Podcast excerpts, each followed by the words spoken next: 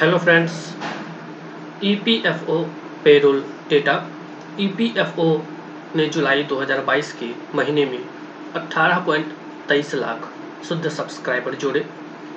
20 सितंबर 2022 को जारी किए गए ईपीएफओ के अंतिम पेरोल डेटा में बताया गया है कि ईपीएफओ ने जुलाई 2022 के महीने में 18.23 लाख शुद्ध सब्सक्राइबर जोड़े हैं।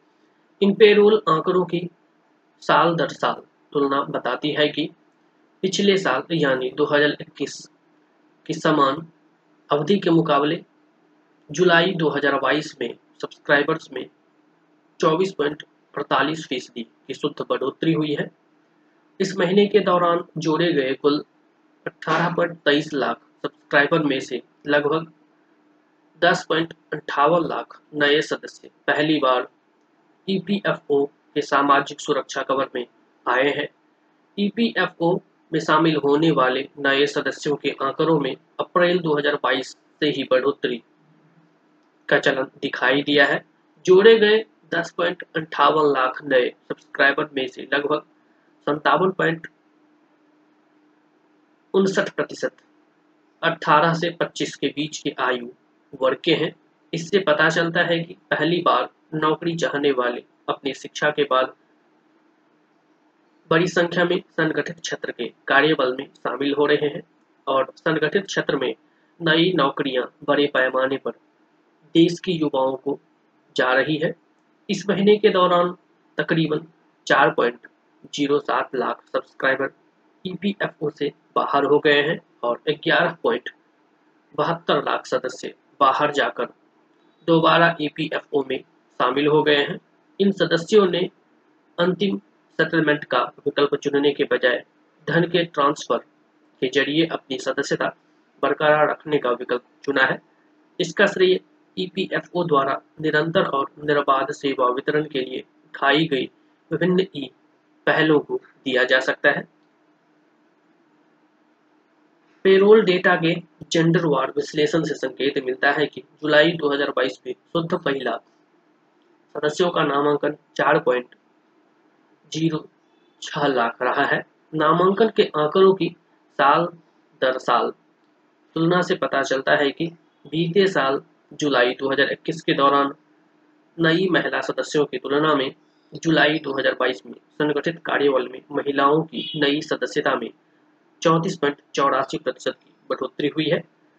इस माह के दौरान ईपीएफओ में शामिल होने वाले कुल नए सदस्यों में महिला कार्यबल का नामांकन सत्ताईस पॉइंट चौवन प्रतिशत पर दर्ज किया गया, जो बीते बारह महीनों में सबसे ज़्यादा है। ये इशारा करता है कि जहाँ एक तरफ़ ईपीएफओ में शामिल होने वाले नए सदस्यों का सवाल है तो संगठित कार्यबल में महिलाओं की भागीदारी बढ़ रही है।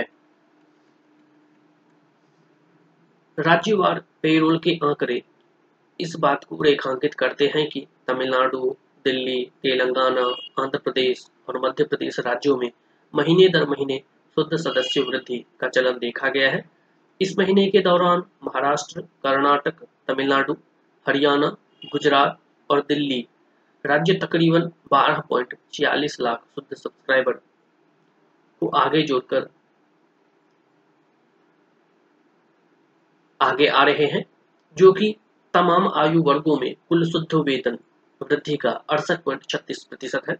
उद्योग बार पेरोल डेटा का वर्गीकरण दिखाता है कि इस महीने के दौरान कुल सदस्यता वृद्धि का छियालीस प्रतिशत हिस्सा मुख्य रूप से दो श्रेणियों से आया है, यानी विशेषज्ञ सेवाएँ, जिनमें श्रम शक्ति एजेंसियाँ, निजी सुरक्षा एजेंसियाँ और छोटे ठेकेदार आदि शामिल है, और व्यापारिक वाणिज्यिक प्रतिष्ठान।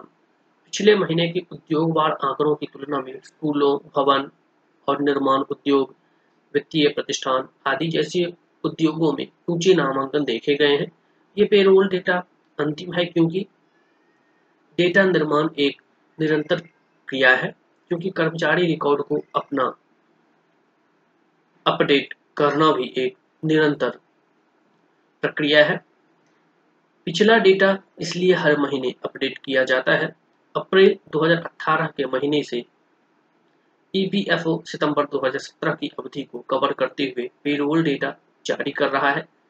मासिक पेरोल डेटा में आधार मान्य यूनिवर्सल अकाउंट नंबर यूएएन के ज़रिए पहली बार ईपीएफओ में शामिल होने वाले सदस्यों की संख्या ईपीएफओ में की कवरेज से बाहर जाने वाले मौजूदा सदस्यों की संख्या और बाहर होकर वापस जुड़ने वाले सदस्यों की संख्या को शुद्ध मासिक पेरोल संख्या तक पहुँचने के लिए किया जाता है। आजकल स्मार्टफ़ोन के व्यापक इस्तेमाल से ईपीएफओ ने मोबाइल गवर्नेंस के ज़रिए अपनी सेवाओं का विस्तार किया है। ईपीएफओ अब सदस्यों की मदद के लिए ट्विटर व्हाट्सएप और फेसबुक पर भी उपलब्ध है।